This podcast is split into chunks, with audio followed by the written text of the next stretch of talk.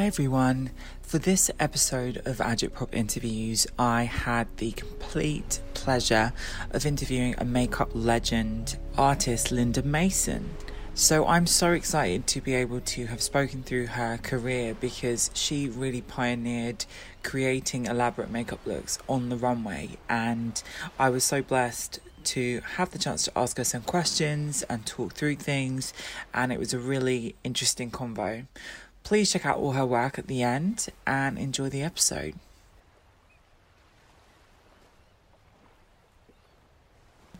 Yes. I All. Good. Yes, I didn't want to do a video because I've had to fashion a sort of den to keep the audio condensed because I'm I'm currently staying with my family home um, in the UK, so I'm trying to Yeah. get all of my mad work done um, in very peculiar location. So I apologise if there's any feedback noise. My producer will edit all of that out. No, no, no. This is good. It's now I can um, I can hear you better actually now. So it's it's getting better. Good. How, how are you holding up during the um, during this uh, lockdown thing? Are you okay? Are you? Uh, Yes, I'm doing okay. It feels a bit strange because just before um, lockdown, France went into their lockdown a week before, and my partner's there, and we've got a renovation property there. So he was all kind of like ready to get all the garden stuff arriving, and and it was like, well, what do we do? Does he come back to the UK with me, or does he stay there to take care of all the stuff that's still going to arrive? So he's there. So we're kind of parted at the moment, which is sad, but. uh, yeah, that, it's very good. Oh, yeah, it's a bit. It's one of those annoying things, but thank God we have all these devices, so we can still talk every day, and and it's not too bad. yeah. How about you, anyway? Are you doing okay? Yes, yes, I am. You know, New York uh, is an interesting place to be in at this time because, of course, it had, uh, you know, totally emptied out, and you could still walk around the streets and, and not really be bothered because I'm actually in Manhattan. Yes. And so um, I got into a little bit of a routine um, that would get me out first thing in the morning so that I could get going with my day. But each week's been a little different. Obviously, you know, depending on the mood. You know, the first week was, oh, oh, great, let's get a lot of things done. The second week kept going. And then after that, it's like, what is going on here?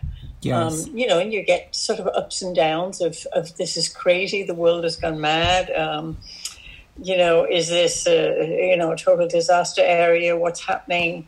And then I started to read a lot more than I, I usually do about the whole thing. and um, sometimes that's sometimes that's actually better. I feel you know hmm. once you're more informed, once you've really got into it, then you start feeling you get a better understanding and you can form your own opinions. And so so that has been incredibly helpful. I went through you know a very difficult week and then came out of it feeling much more positive this week so it's good that you're doing the interview this week oh, good, good. And it's I'm I'm very nervous and excited to talk to you because I've been such a huge fan of your work for many years, and it feels surreal because I, I don't know why, but I did not know you were from England until I started doing research for the interview, and I was like, I know. How did this Even all the people in France uh, used to think I was American when I worked in Paris.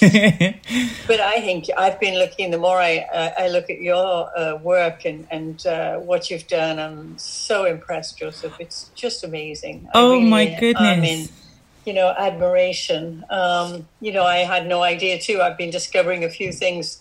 You know, obviously, I looked you up a little bit, but I've still been discovering you know, Oh. discovering things and, and, you know, the fact that you won the Prince's Trust Award and, Oh. and, you know, all of those wonderful things, you know, the Your Generation competition. I know they're very, very stiff, very, very stiff. And also, you do absolutely beautiful work. I was looking at your work and it's really, really beautiful. So, Thank Um, you. and- that and- means so much. Thank you.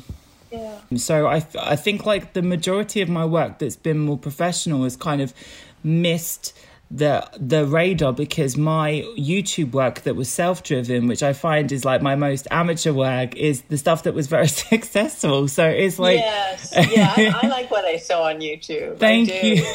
yeah, you know, sometimes sometimes that's it's good to, uh, you know, even with musicians when you capture them a little bit more in the raw instead of everything too too you know thought about and transformed it's, it's just really wonderful to appreciate that to be able to see things like that it really is yes um, would you mind if I asked you some questions about? Go ahead, absolutely, go ahead. Thank you. So you were born in Sunderland, correct? And you're a Virgo. Yes. Yes. um, your mum was a fashion designer, so well, she she wasn't actually a fashion designer, but she did. Um, she was she was she was tra- probably trained as a tailor, but you know that was before the war. Um, so she didn't really have time to do anything with it, and she uh, was more making our clothes and making dresses that she would see in newspapers and magazines in the 50s that were Dior gowns um, you know, she'd see something on the front of the newspaper or in the magazine, and three days later she'd be wearing it. It was really fantastic. So it was very inspiring even then. You know, she, she was like a fairy tale princess. was she naturally just gifted and she wanted to just create things, or did she go out and, and like do it as a discipline? No, she was naturally creative. And I think also in the 50s, people, she's, she's naturally creative, but when I think about it, it was not on the level of a normal 50s person.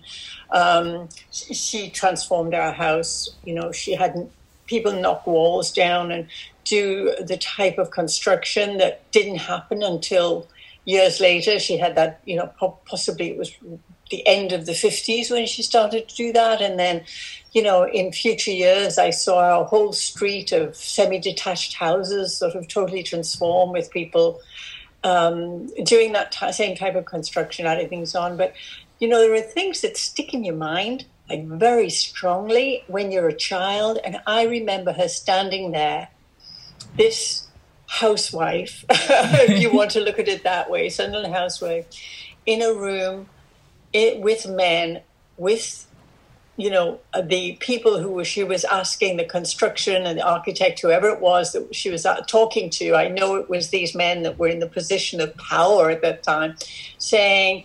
I want this wall down. I want this. And they're saying, but this can't be done. This can't be done. and I was saying, and she was saying, uh, this is what I want done.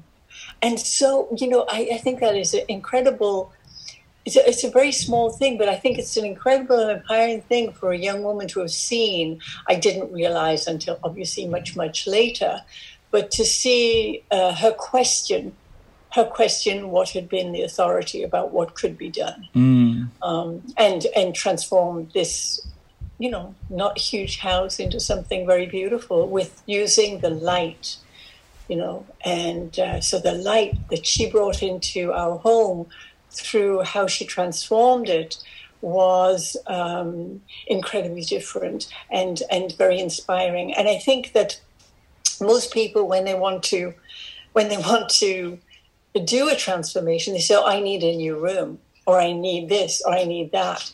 She thought through how could she take advantage of everything that was possible from outside to to you know um, improve what was on the inside, which was very great, which was really great. Mm. Do you have siblings?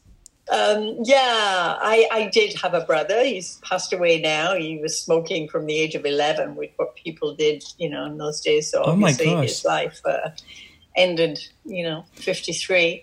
Um, he, he was very uh, inspiring too. He was uh, fearless Let's put it that way. Okay. And as he knew I was absolutely terrified, he used to do everything, everything to make me more frightened. um, did you notice that there was like a different expectation between um, you and him, you being a girl and he being a boy? Or did you always see your mum as that example of someone that just went out there and did it? Um, as far as my brother and I were concerned, we were treated equally. Mm. We both did the washing up. We both had to do certain things. Um, unfortunately for my brother, uh, he was a he was a Boy Scout, and I wanted to go on their outings, and the Scoutmaster's daughter was going. I had to go, so he hated it, obviously. So we were treated absolutely the same. I think that that that there was a major thing as far as getting older was concerned. I think I was more. I feel like I was, you know, luckier. I feel like I was much luckier because there weren't any expectations of what I could do. Like he was expected to go into the family business. I was expected to just enjoy my freedom mm. and to choose to do what I wanted to do. So that was the major difference. And I always felt like that was, you know, wasn't the fact that we were. I think nowadays, obviously, you could think um, I could have gone into the family business. Then it was just absolutely not expected. I was a, we were baker and confectioners, and we had shops and a bakery. Um, but I think if if I'd had the same thing around, I would have tried to interest me actually in the business. Um, and uh, uh, I think I was influenced by the sweet shops, all the makeup, all these fabulous, fabulous, you know, colors and little things, mm. things that were fragile. um, but uh, like I said, I felt I felt like I was luckier because of that uh, the freedom I had being a girl. So, what? How did you start modeling? Because I I noticed that in your bio you were modeling in Paris for five years. So, how did yeah. your path lead you there? You, you know what? I mean, this is, this is something I never really tell anyone, but um, when I was a teenager, sort of a young teen, I, I was taller than most other people. I mean, now it's not terribly tall. I mean, I'm only five seven. Five, I was five seven, five six and a half, five seven. If you look at it in feet, uh, how, um, but I was that height from being about twelve or thirteen. Ah, you know, okay. So I was really a lot taller than other other girls in my class, and I used to make myself smaller. So I think that my parent, my mother wanted me to go. She took me through to Newcastle. She had me go to this sort of modeling school or girls finishing school there where they made you walk and stretch yourself up and walk a little better and everything. So I started to model a little in Newcastle actually. Um, then I went to children's nursing school, and then when I went to Paris, uh, you know, I ended up back in Paris and I trained with Lancome uh, as a beautician, but that was sort of a long way around. I'd been to Beirut for three years. You know, I went back to Paris, and I actually went to Paris because my parents had taken my brother and I there when I was 10, and I, I, fell in love with it, and my mother absolutely loved it. So, you know, it was a sort of a continuation of something she would have loved to have done. Um, so back to the modeling, and in uh, Paris, when I was a little older, in Paris, well, a little older, I, I was 23. mm-hmm. um, I was going to work for, I felt like I, I was going to work for Lancome, but they were offering me a job that I didn't want to do. Um, and which meant traveling again. And I had already traveled, and I wanted to really make a home in Paris. So I went out there. I think what what was interesting about you know what I read about you, Joseph, is that you went out there and looked for opportunities. Yes. Um, you you did everything. Obviously, everything you were doing, you were doing it to your utmost, and I'm sure you still do. Yes. So it is a question of a worth a work ethic. Mm. I had seen my parents work very hard, especially my father um, getting up at you know two o'clock in the morning and and uh, going to the bakery, walking to the bakery, you know all of this type of thing. And I think that is ingrained in someone seeing that type of work ethic. So I was here. I was in Paris. I had I was offered this job. Um, I felt like I, there was some strong intuition and strong thing inside of me said, you know, no, don't take it. It seemed, it seemed, it seemed uh, what's the word, sort of very silly at the time. I was going on a whim. I had no money. I had no job. I had nothing. Um, but uh, I, I went then went out and looked for modeling jobs, and I actually ended up modeling. And it was an interesting side to the modeling because it was, you know, there my height, which had gone from being tall to staying stationary. So for a model was pretty small. But my build, the shoulders I had, my torso and everything was ended up being very good to sort of do the construction of clothes on a certain size. So I did a lot of showroom modeling. I did haute couture.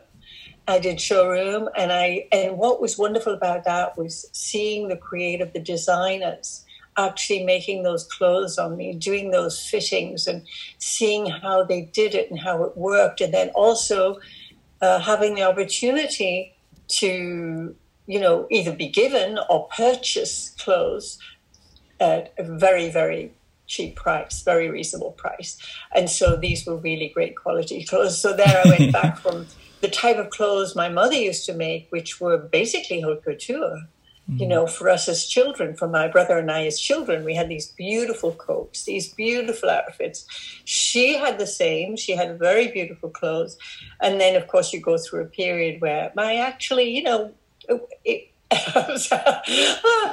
was actually a good time because um, it was an inspirational time because there was Biba and Mary Quant yes. and all of those type incredibly creative and fun and it was an, it was a great time the 60s as far as clothing was concerned um, and I remember the the when I went to Paris and I went to Paris the first time I mean the first time as a as sort of an adult when I was 17 18 this is before I went back and I went over in mini skirts and bright shoes and just it was like Paris was, you know, it always is a pretty serious place.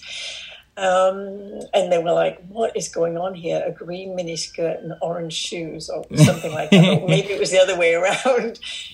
So it was a lot of fun because it was you were in England or through with the British press and what was happening in London. Your you know, your imagination was encouraged and your freedom was encouraged by that. And it wasn't just a question, it was also an individuality that was encouraged. You were, um, so where was I? I'm lost. uh, I was going to ask you about um, your time in Lebanon. Like, what? Because at, at the at the time, I assume it was when Lebanon was considered to be like this very beautiful and quite because there was a Brigitte Bardot was frequented there and stuff. So, what was what was it like to be in Lebanon? Well, I, I when I first went there, it was an incredible culture shock. Mm it was very different, you know, walking. Of course, I went there in miniskirts. Yeah. Oh gosh.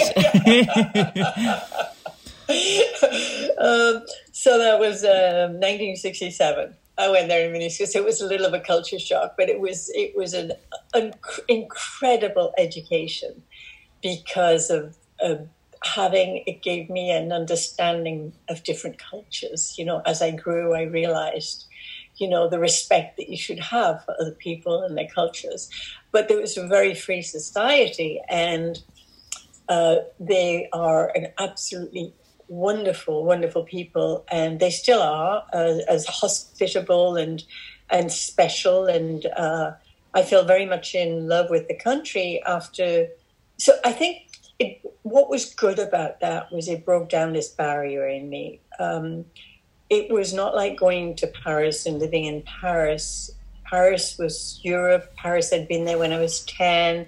My mother loved the place. It wasn't an easy place, but it was very different from actually going to Beirut. And in one way, the Lebanon was almost easier because, you know, people were just so, so, so nice and so helpful. And I was offered you know, a number of types of jobs, and and I just had a fabulous. I loved it.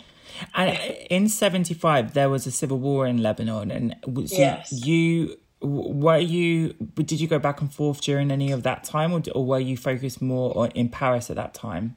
I went back and forth a little in the early 70s because I moved to Paris again, you know, in the, it was uh, sort of the 70, 1970. Um, mm. I went back probably in 71, 72. And by 75, I wasn't going back anymore, but I, I did have, you know, a relationship that continued on. Um, so my heart, my heart was bleeding. I mean, I felt like I needed to go because you know, but then I couldn't. And I started makeup. I was crazy about makeup, you know, mm. just life, just life happens to. Um, and I did get to go back, but a couple of years ago, and I hope to go back again. So, yes. Um, I, there's a lot of things I'd like to do. a lot of things. Yes, yes. We'll have loads of time when we're out of this lockdown situation. yeah. So in Paris, you went from Lancome to Helena Rubinstein. What? Yes.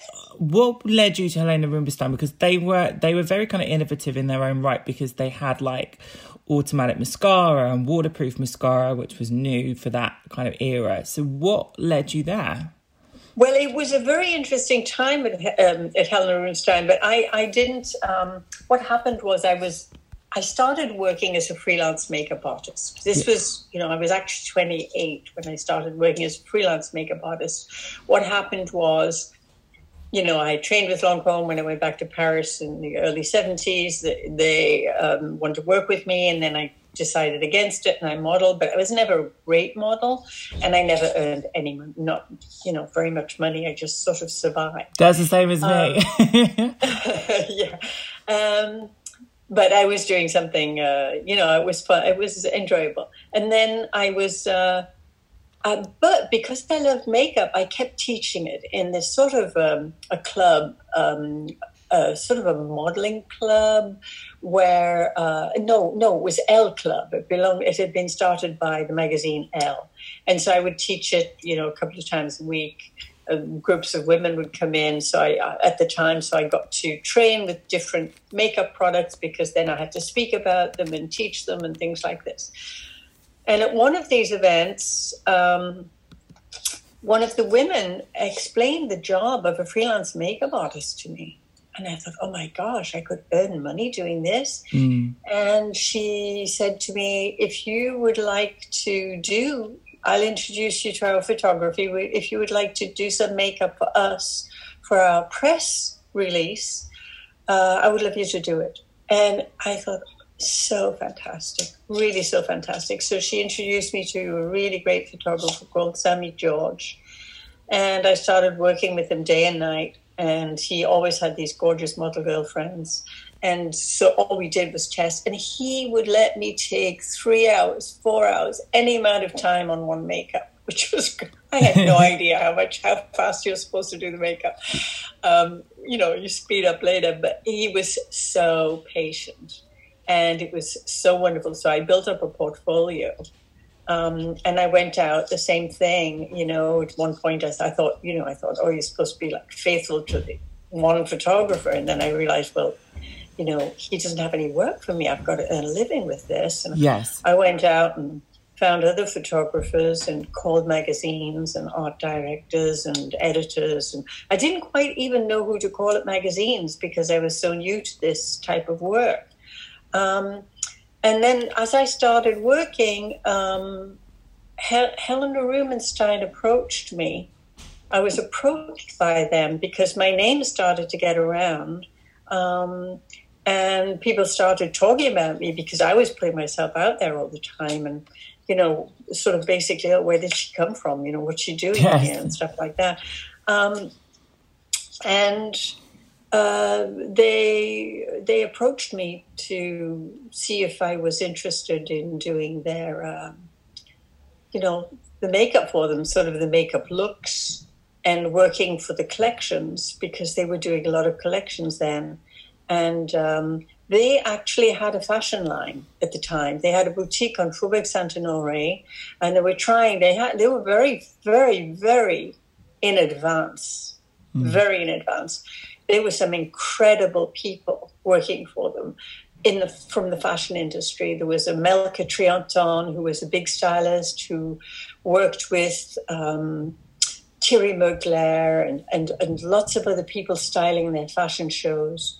And there was um, who else? Uh, Jacqueline de who, who was this she seemed like just an airhead socialite, but she wasn't. She yes. was an incredibly talented, uh, hardworking woman, but who made who had this ability. She had so much charm, and she had the ability to make everything seem so easy. And I learned a lot from these people that I met actually through through the and I, I got the job. I I um, they asked me to put in a few drawings, and I'd never I didn't know how to draw. And I went out and I was sitting down. I sat down in my place and I thought, well, what what can I do? You know, I can't draw. And I thought, what what was I good at in school? I was good at geometry. So I started doing squares and triangles, and I made my faces that way, you know, with the geometrical shapes. And, um, and and I got the job at Helena Rubinstein. So do you mean do you, that's incredible? Do you mean you like broke the face down into those shapes, and then you were like, ah, oh, the eye, there's like a yeah. Di- then I drew everything oh, into that. And, I and sometimes see. and sometimes I'd use objects. Like I remember one of the sketches I did. I had I put it, I don't know why, but some sort of like a, a, a, salt and pepper shaker as the nose and mouth or something ridiculous, but I don't know. I would experiment a little bit with those, uh, the geometrical faces. That's interesting. Do you feel like we are spoiled for choice now with all of the amazing products that we've got on the market? Because obviously there was much more of a limitation at the time when, when at the start.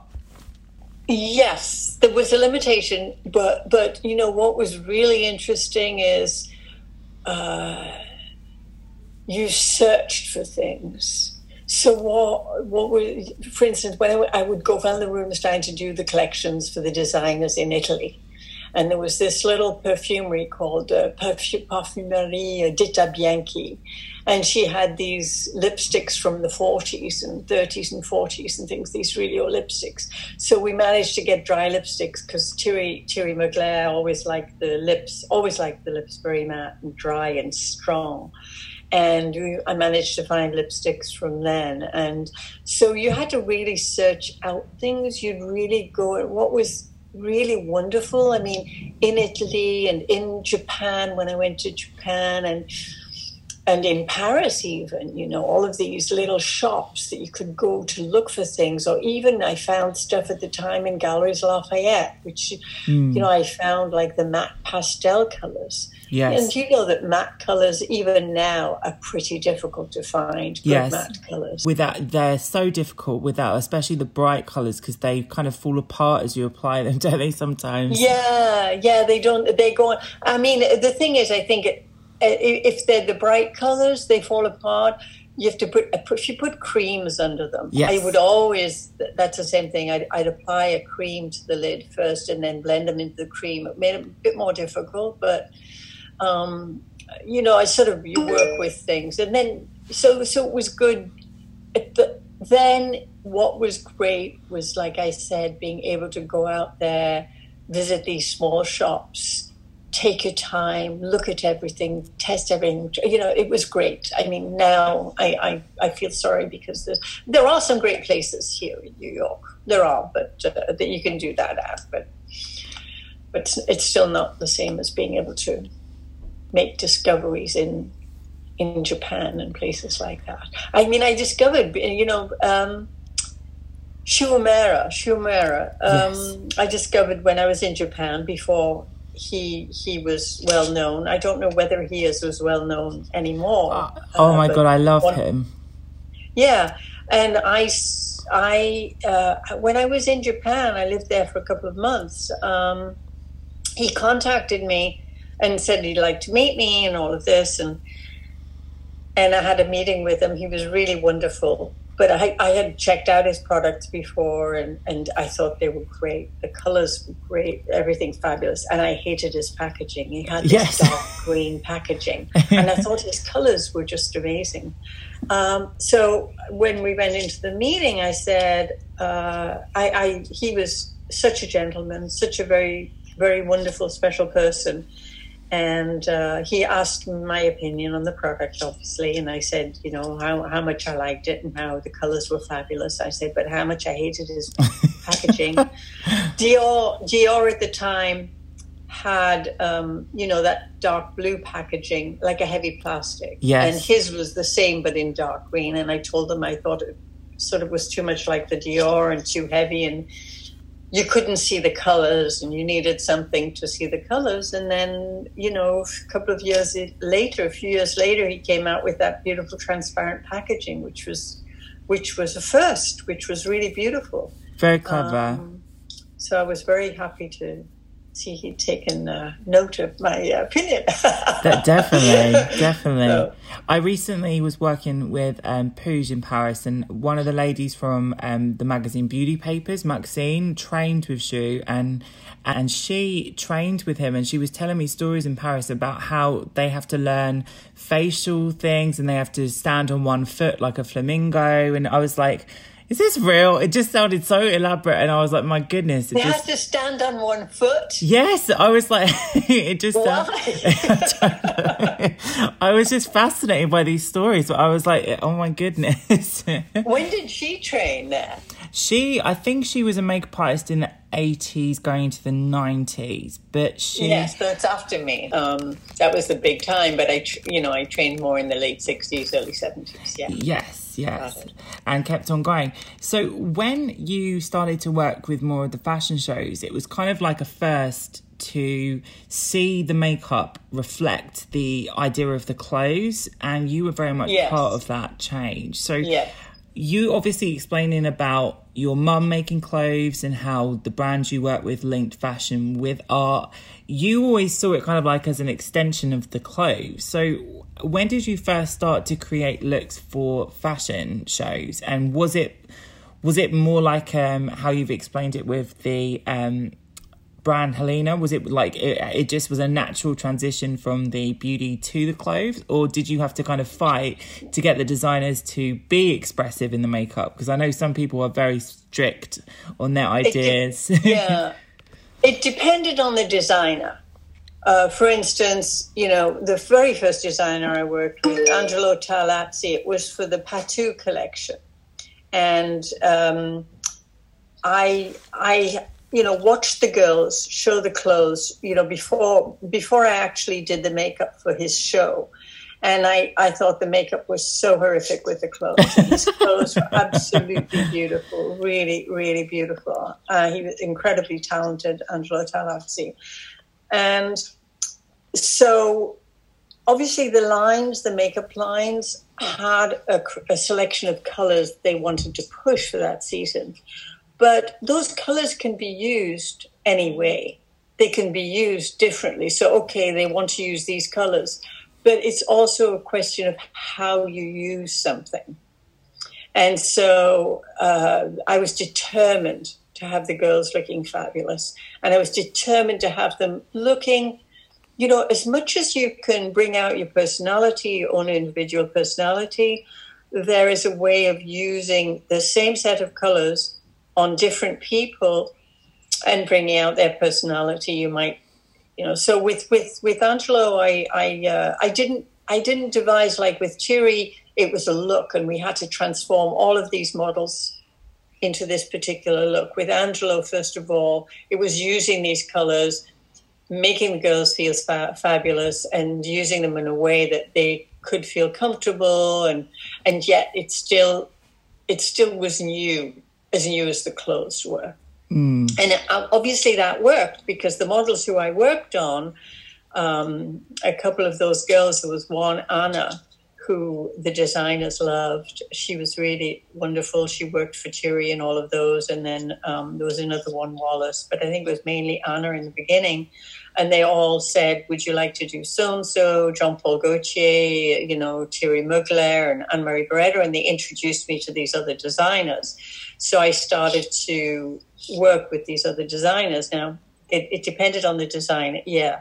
There were people who said, uh, you know, and, and it doesn't happen from one day to the next that you get people's confidence and, and they basically say do whatever you want. And also, uh, Thierry Mugler um, and Marie, they had a very strong image of the type of woman and the type of face that they wanted. Um, and I learned a lot from Thierry because he used to be a ballet dancer and he loved those long lines, those double lines, the white inside of the eye, and he also liked it perfectly done. Mm. Perfectly done. And I mean, you know, this is like a big, uh, uh, even then, you know, they were doing the show on quite a big stage, not, not as big as they do nowadays, but still in the, uh, in the late 70s they were doing, because this is the late 70s, they were doing it on a, on a fairly big stage and it was still had to be perfect. So we did about two or three trial makeups and um, the same with Anne Marie, two or three trial makeups.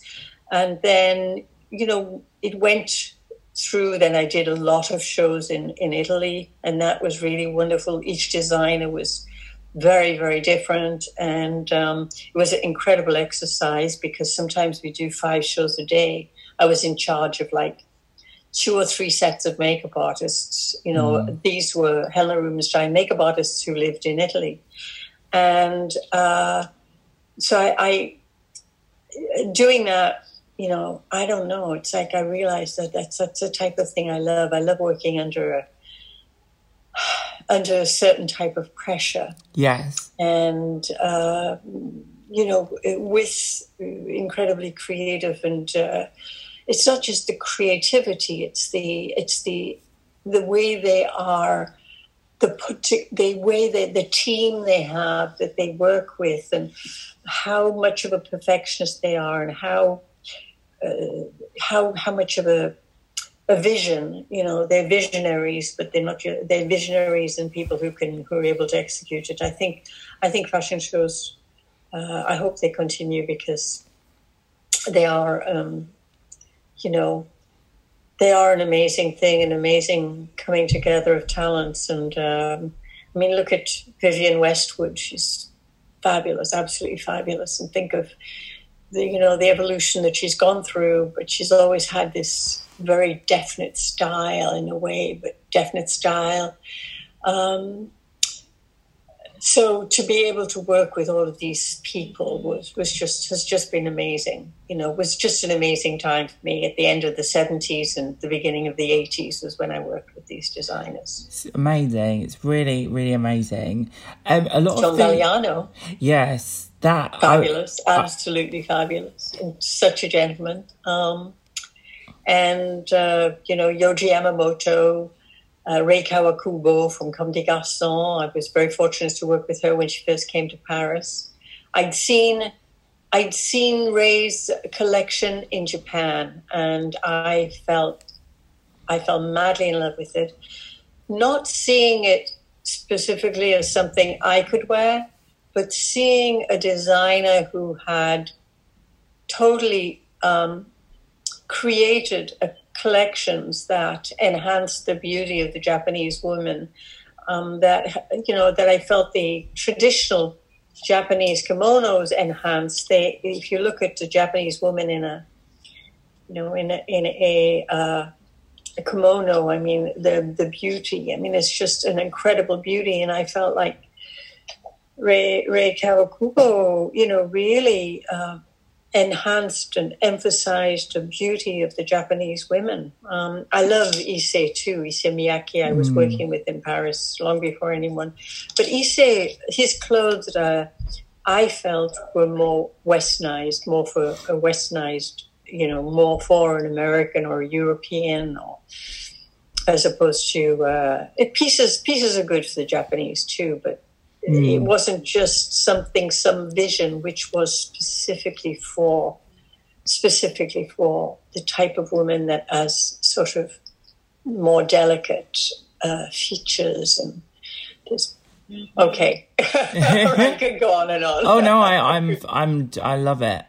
It's interesting because a lot of the shows you've worked on, um, the, even when the makeup of the show is subtle, the colors are correct, which I think is quite rare for the time, especially on darker skin models, because there wasn't a lot of foundations for darker skin and they sometimes look grey in some of the images. But if you look at the uh, early Mugler shows, when there are darker skin models, they the foundations were always almost mixed yeah. to match. And I was going to ask you because obviously um you're yes. Well, this was you know I looked at the, I had a lot of trouble with that in the beginning because all also, you know, the shades of the skin. Mm. It, there's so many different shades. There's more the blue, there's more the yellow, there's more the red. Um, and so uh, all the different nationalities. And I think I was the type of model that they were using in the late 70s was a lot more varied Yes. than later on in the 80s. The you know the the darker skinned models seemed to go out of fashion at a certain time, uh, whereas it, when I started, I had to find things, and I used to look at what the models themselves were using, and that was fashion a product called Fashion Fair, which I believe still exists here Yeah. in the states. And you know, I saw how heavy it was, and a lot of the colors were very red, a little too red. You know, after that, I had to try to find things that were more yellow because some of the skins, I thought the beauty, the beauty was, you know, in that shade. And I mean, for instance, the black girls, girls who were really black, it was definitely more blue. So I would actually take some blue maybe and mix it in. Mm. Um, or I'd the same thing with the yellow. I'd take some yellow, I'd find yellow and mix that in. Uh, so that's that's how I figured it out. And then you know, um, so I always feel that I've managed to. But I, it's true, I hate that grayness. And It was so still, funny. You know, even even now, I mean. Even before I still happen sometimes, you know, you think it's not going to be grey and you put it on and you think, oh no, what have I done? You know? And, uh, It's when you look at some of these images, um, you can definitely see where there is an artistic kind of approach because you really mix the color like it's an oil or an acrylic paint, and and the colors reflect that. But then you see some of the fashion shows, and they just it's like a pink sort of cadaver color. It's really strange to look back. yes. But yeah. we're spoiled for choice now, thank goodness that there is um, so much inclusion with the foundations and things like that. Because now you can you can mix them, but there are loads of options now. Yes, exactly. There- I mean, Mac has some fantastic, you know, fantastic shades too. I mean, all of the lines have some great shades, darker Yes. shades, deeper shades. I still find I, I made, you know, when I had the Art of Beauty and Yes. um, the uh, boutique uh, gallery place I had in Soho, uh, I used to mix my own foundations, yes, and I did. I I know that I had the absolute best one for somebody who had a deeper yellower skin. I really made a point of making making that sort of perfect. And of course, the really pale one because I'm a redhead and I Yes. always had trouble finding something really pale. So of course, there were two shades I knew that I'd really, really done well. Yes.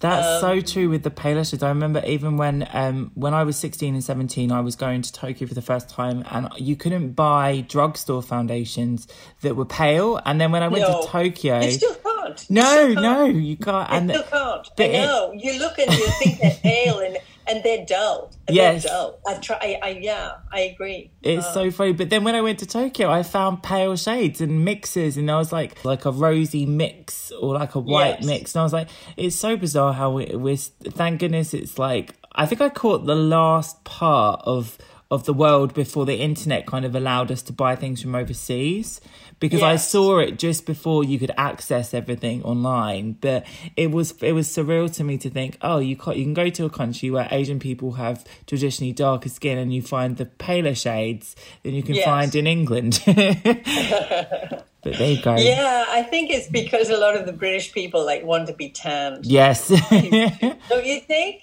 Yes, I totally agree. I totally agree. So, in the 80s, um, the Wall Street Journal um, did a, a feature or they kind of reviewed your work. So, they, they reviewed you and they said you took face painting out of punk and put it into high fashion. So, I was interested to think about like how subculture kind of impacted on you as an individual and how that moved into your work. Did you see yourself as like punk? No. um, no, I didn't at all. Um, I just see myself as a person. Yes. uh, doing something they're passionate about and experimenting and taking risks. And what happened was towards the end of my time in Paris, um, you know, I started to experiment more and more. And photographers, I did a sort of an, um, I worked on some, some experimental work with a photographer there. And when I came to New York, I was thinking, oh, it's like my little my odd side came out, and I was thinking, oh, let's have fun here because I'd worked so much in Paris. I thought I knew it all, of course. no, but I had I had a lot of experimental work in my portfolio, and some of the big agents said, you know, you're never going to work with that. You have to tame it down. It's got to be this. It's got to be that. And I sort of looked and I thought, well, mm, you know what? I really want to do what I want to do, and um, I I I, uh, I, took I was thinking about becoming a film director actually, and, and I took a course at NYU, and then I I got caught up in the makeup world again um, because I got people like incredible photographers like Deborah Turbeville, who I'd worked with in Paris, sort of you know, asking for me again, and and and she she was amazing. And then for some, I can't remember the first job I did with Steven Meisel. I started to work with Steven Meisel, and that was absolutely fabulous. And he would let me do he would let me do whatever I wanted. So I did whatever I wanted, and he had this great light that came down on the girl's face, and so I could start just making them up when they were in action instead of in the in the um, dressing room. And I worked with a lot of other really, really lovely photographers too. Very, very nice uh, photographers, you know, Arcane, Richard Avedon, and I mean, I could go on and on about that time. Um, what was it but, like to work um, with Avedon? Uh, same thing. He's an absolute gentleman, very, very supportive. Um, his he, he had a makeup artist, uh, I think it's Rosemary Schneider, who he worked with most of the time for most of commercial work, and he'd wanted to do something a little different, and she had recommended that he work with me for that particular job. So it was already a creative job with Iman and and and other people, um, and then I worked with him again on you know little things a little more commercial. You know when he when I guess Rosemary wasn't uh, available. Mm. Um, and he was always absolute gentleman um, and very like I said, no, just just great. It was nice to work with him. It, it wasn't quite the same as with Steven. Steven was it, Steven was more the energy, the motion. He was more calm, more this, more.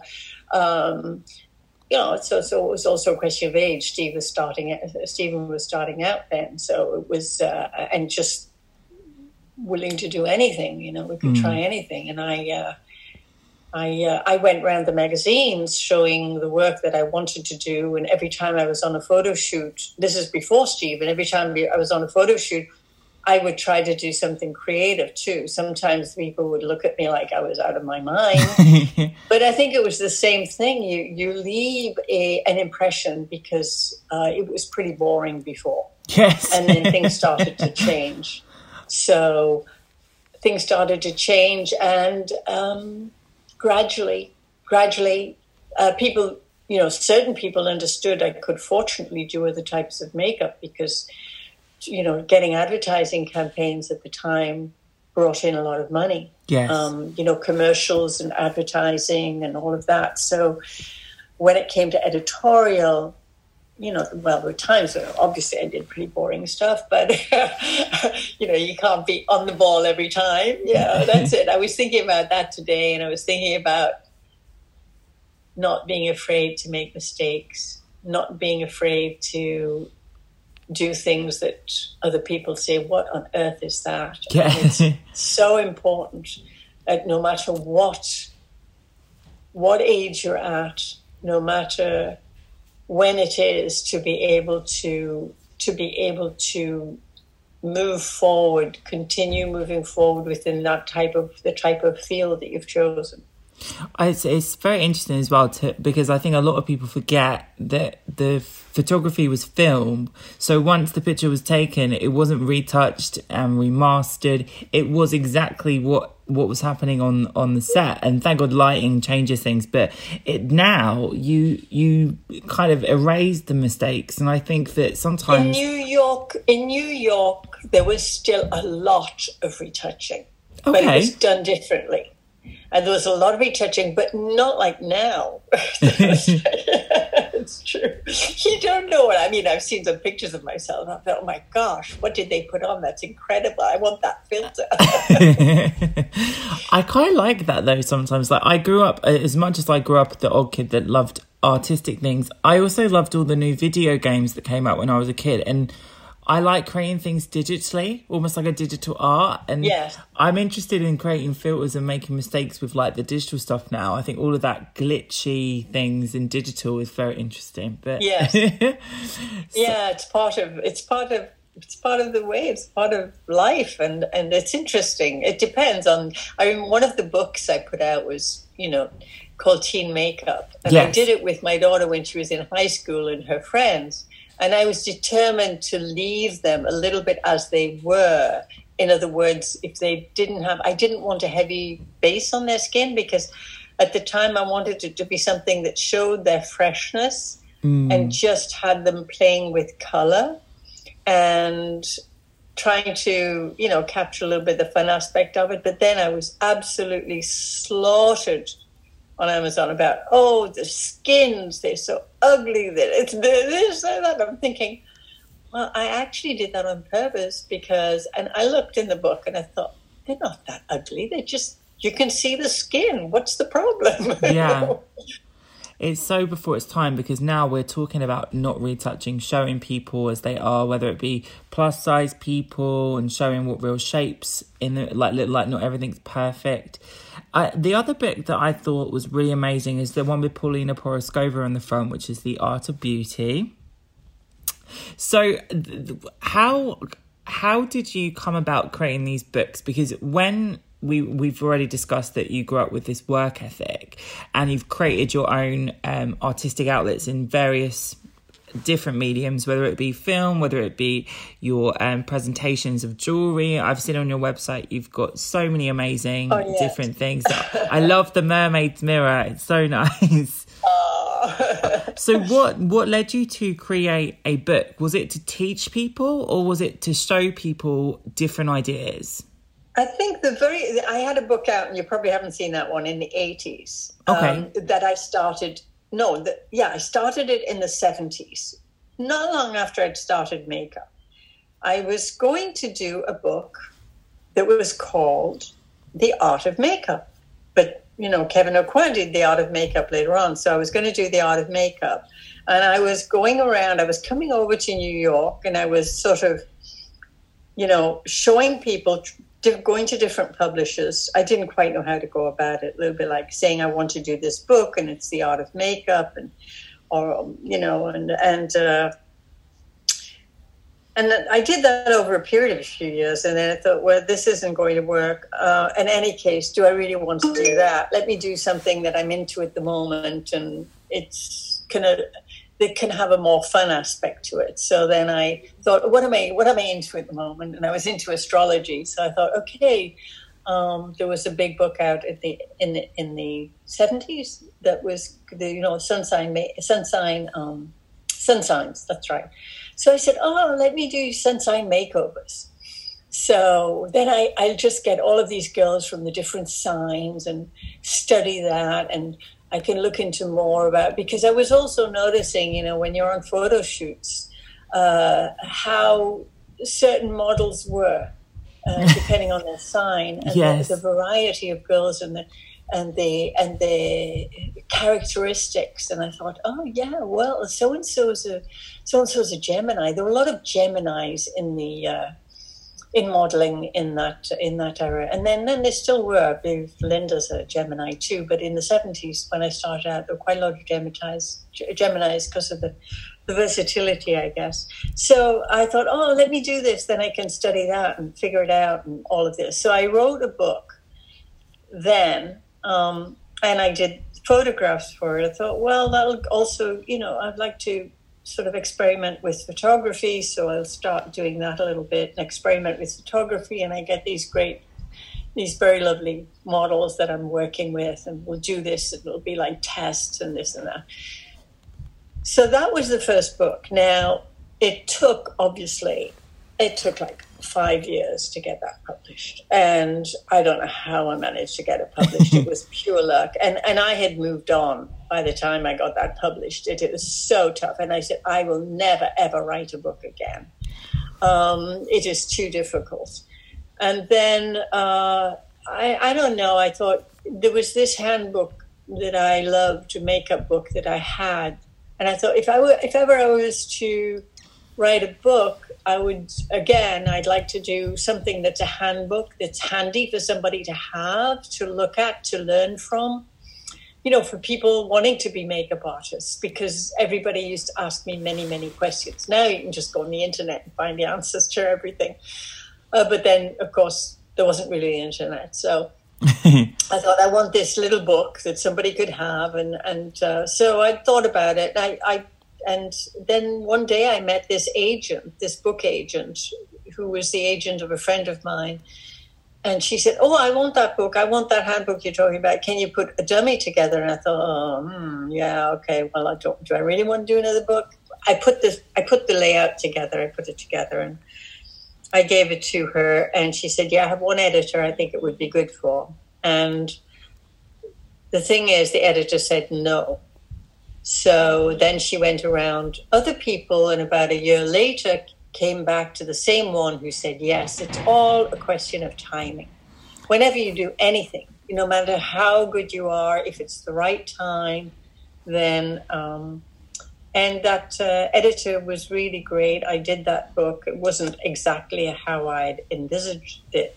I'd sort of seen it, but uh, I'm I'm still very happy with it because it enabled me um, to you know answer those questions that people were asking me, and also to go back to the photographers who I had used to work with because this had, this came out in the beginning of the 90s, mm. I hmm. believe yeah. And so I got in contact with all of these photographers that I had worked with before and asked them, you know, like people like Paolo Roversi and uh, and even Steven, and they were all so incredibly generous with the usage for their photos. They said, "Go ahead, use it." You know, um, it, that it was a it was a lot of work going back and finding people and asking if I could use them because this wasn't a big art book. Like I said, it was a little handbook um, and that was um, uh, what was it called again? the Art of Beauty one. Pardon? The Art of Beauty, that one. Exactly, exactly. so thank you. Um, so that was so. Each book I've made has been also uh, a part of i've tried to incorporate my life at that time into it which has been really enjoyable i mean eye candy which was the most successful is probably the one that Uh, what it was was the art director that i worked with on the other two makeup books you know the art of beauty and teen makeup asked me to do the eye candy book and I, she was you know that's incredibly uh, you know, sort of, she knew, she knew, she, she was younger it. than me. Knew what the audience was looking for at the time, something about makeup. I mean, now it's incredibly tame. You know, I was taming down what I usually do, um, and they tamed it down even further. Um, but that was, uh, and then, you know, um, Makeup for Ageless Beauty was. Uh, you know, I did it with my clients for women of, of my age and, and even a bit, you know, younger, because there were some 10, 20 years younger, um, who were having problems and were feeling like they had to change their makeup. And some of them needed more encouragement to actually stay with their makeup because I don't say, oh, tone down your makeup because you're getting older. I say there are certain things you can do to alter your makeup and say, but it's not necessarily a. If you feel really comfortable and happy with a very strong eye makeup, it can sometimes still it becomes a part of your personality, and that is sometimes the best way for you to keep on going. So so true, and and I think that it's so important as well when people are given permission. Almost, it's like some people I think they forget they're allowed to experiment Like my, I always when I do um, my mum's makeup, my mum really doesn't wear anything, and it's like even today we were talking about like I was showing her um, how to use eyebrow gel, and she was like, "Oh, I'll get this everywhere," and I was like, "What happens if you do get it everywhere? it's, makeup; it will wash off. You're allowed exactly. to have fun." You did a beautiful job on your mum, by the way. Oh you my did god! I love those. I thought was like I think that is proof of um, that is proof of a, a, a excellent makeup artist because you know there are not many makeup artists that can do older women. They oh. are not. They're absolutely terrified of them. And and uh, I remember I was very. Um, you know, touched one day. I had this younger makeup artist who worked at Sephora come up to me and she said, I just want to thank you for your book. And I said, Oh, I was thinking eye candy. She said, No, makeup for ageless beauty. Uh, because I think it just opens it, it, with that book, I feel like it, it opens up to a better understanding of of um, of makeup for the women, and and a lot of my clients, the ones that used to come to see me at the Art of Beauty, um, you know, in Soho, they were women who had never worn makeup. Yes, they were fairly attractive women. They were they a little bit looked down on it. They were intellectuals, and they were, and then they realized as they were getting older they just wanted something to brighten them up. You know, your skin goes a little more yellow. You don't quite have the spark and the brightness that you have, the freshness of youth, say, and you want something to bring that back. And if you can teach that woman also the fun of makeup, because I have had so much enjoyment from it, I have got so much enjoyment. I want to share this enjoyment with people. And, you know, I've had women converted that never wore makeup, you know, become makeup junkies almost, but not makeup junkies thinking they had to go out looking like that every day, but makeup junkies that knew that they could enjoy it. And yes. it didn't diminish who they were. It actually enhanced who they were because you're looking at yourself more like this art piece that you're putting out into the world and you're having fun. You're having fun doing your makeup. You know, come on, Joseph. Yes. You know how fun it is. oh my goodness. I'm a different person every time I do it. Definitely. Yeah. So, so we're very lucky. I think it's a great, a great a great business. We're yes, in. yes. Yeah. Oh, so, I mean, you know, in, I think look, I look upon it as being sort of a part of the art thing too, you know. Yes. Like, uh, painting and all of that. Well, I was going to actually ask you and, and, find out a little bit more about this, but I think you kind of answered it throughout. Um, your even the name of the book is the art of beauty and it's kind of like you, you, everything you do is an expression of art. It hasn't got a strict medium. It's it's expressive and there's some incredible images you've done where the the, the makeup is on the body and it's painted on and it looks like there's a texture to it. There is an experiment in it. And you also have done this successfully on canvases and produced beautiful beautiful colorful bright expressive um, art pieces. Um, is this like your focus and your passion of the right now? Because you it is and it has been i guess for a number of years. I think it all stemmed from you know as a makeup artist we're perfectionists yes. so it was sort of a breaking out of that and having to do something a little bit more freestyle like you know putting on big uh, I, I, don't know i think it, it's all a a whole life journey. For instance, the actual energy that goes into an, doing a fashion show.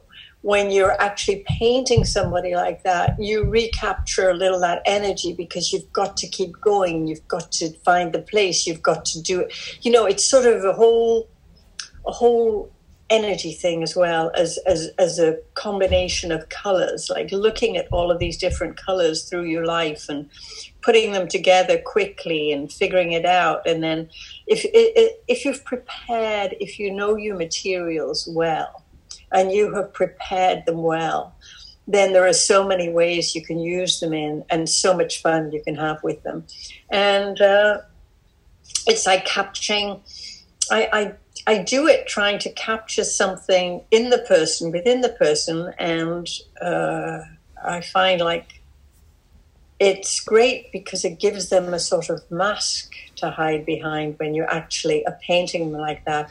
Also it's it's an odd experience. I don't know whether you've tried it yet. Maybe I should try it. Maybe I should paint you. oh my god, I would I would die. Did you come to New York at all? Oh, it's it's on my list. It was I was meant to be there at the moment. oh, you were all right. We'll have to do um, something. I'll have to get you, uh, but take you out for dinner or lunch or something when we were allowed to travel again. Yeah. Oh, yeah. Exactly. So, any case, it, it's quite an experience to be painted like that. It's nothing as painstaking. I mean, there's an artist who I absolutely adore, who I think is incredible, which is, who is Joanne Gair. Yeah, I think she is amazing, uh, but it's nothing to do with that type of art. My, the way I do the makeup is, uh, you know, sort of a spontaneous. It's quick. I prepare a certain amount of colors. It's more like, it's more an, an energy, um, an inner thing, um, a uh, something a, a, a sort of a, a you you you're sort of creating a dance, you know, between the model and the and the artist. It's this sort of dance, and um, so that's that's what I'm doing. And then I captured obviously look at certain ways it can look very ugly, certain ways it can look very beautiful. And I was looking back on some photographs that I had done because when I did Makeup Ageless Beauty, I decided to do it on these models that I'd worked with in the 80s and the 90s because I was using them for makeup, some of them for Makeup for Ageless Beauty. And there's Frederique van der Wal, uh, who I'm sure you probably know because she's, you know, she she she was probably later in the in the 90s. She's one of the younger ones, but mm-hmm. she has now, a, I think, a flower company. She's Dutch, but she lives in the States. Very, very beautiful woman. Mm-hmm. Um, so I painted her, and I was looking back at some of these photos that I had done, and I had put aside because they were so strong. She was so strong that, that, but now I love them so much because they're more like they're really like a painting, and it really takes um, you really discover the person through that their personality through what you do when you paint them like that. Um, so i have to do something with those particular photographs because i really really i really love them. Oh wow i can't um, wait and, to see uh, them. there's so many that are so good because i usually do you know pr- a pretty full series. And like i say some i I like straight away, and some looking it's looking back over them that I really I really appreciate them. That's funny. You always see something magical in things that you've kind of dismissed in the moment. When you look back on them, you're like, "Oh my god, that was so good." yeah, that's why you have to be careful with digital because you know some people get rid of absolutely everything. Yes, you know, and let, uh, accept the ones that they're keeping and that's sort of a little dangerous, I find. Yes, I'm a I'm an archival uh, archivist, if that's a word. I keep okay. all my files on. I've got so many hard drives full of pictures from when I was like even a child. I just like taking pictures of things I see. well, I hope you're organizing them well. That's all I can say. Yes. It takes forever going back through some. so true. Well, I will wrap up here and say where okay. can everyone find you? So you have a website and you're on social media. Yes, I have. I think you know I have two uh, Instagram accounts. I have Linda, Linda Mason NYC, which you know, and then I have Beauty Art Makeup, which is more the makeup beauty type of thing. Mm. Linda Mason NYC. I try to keep it more art, but there's a lot of makeup on there too. Um, and I have a, a, few sites. I have a, a beauty art makeup site website. It's www uh, beauty art makeup. Dot com. I have a Linda Mason site, which is the sort of older archived site that I haven't had the strength to take away. I don't know whether I want to, you know, it's different. I, I have difficulty getting rid of stuff. and then I have Linda Mason Gallery.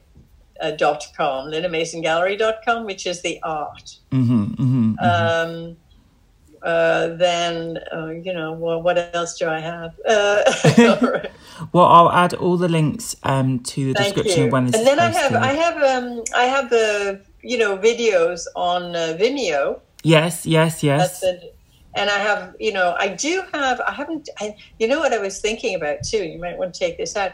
I was thinking I would love to do videos with starting with somebody like you Ooh. that I would put on because I have a YouTube site. Okay. Which I never developed. I sort of set it up there and everything, and I've I've put one video that I made a couple of weeks ago up there about COVID nineteen, but it's a makeup video. It's me. I don't know whether you've seen it or not. I have haven't seen that one. I'll have to check it out after. Yeah, I haven't publicized it at all yet because I did it for this um, older sister of mine who's a choreographer, and she'd asked me to do a piece, a choreographical piece for um, for the Ailey Theatre, and it was cancelled, obviously due to. So then she asked the artists who she'd asked to do this show. Um, she then asked them to to make a contribution to her to a video um, to do each do a one minute long video. So I did that, and I have it actually on YouTube and on on Vimeo at the moment. Fantastic. So it's called COVID nineteen. I will add but, the details um, of that. Uh, then let me see, but but yeah, would you be open to it if I interviewed you on it? You know, on on Zoom or something. I have to figure out how to do it. oh my god, I, I, would love to. I'd absolutely be honoured. It would be such such a pleasure. Well, I was looking at your life and I was thinking of all the questions I wanted to ask you, and I thought, well, I can't do today because he's going to be asking me the questions. Oh well, you're the much more interesting person. I can tell you. No, I'm very. not at all. all right. Um, so let me uh, let me give it more thought and and um, Oh. and then uh, figure out how you know if I can start these like next week or something. Oh, I'd see. love that. That would be such a pleasure. All right then, Linda. Are, you, are you still going to be in your family with your family next week? I think so. if I've not okay, killed them all by all then. Right. all right. Thank you so much. Oh, thank and you, Linda. Thank you, and thank take you. care and take care, and I'll speak to you via email. Right, and thank you so much for asking me, and, and it was good getting to talk with you. It was a pleasure. All right, take care. Bye-bye. Bye bye. Bye.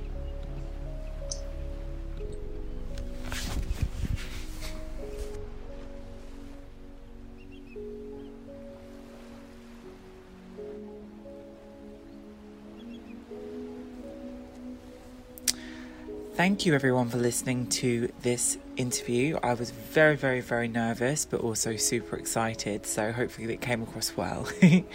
um, please check out Linda's work. She has an amazing array of different ventures from her artistry to products and more. So I'll pop her links in the description below. Alright, guys, take care, and I'll see you in the next episode.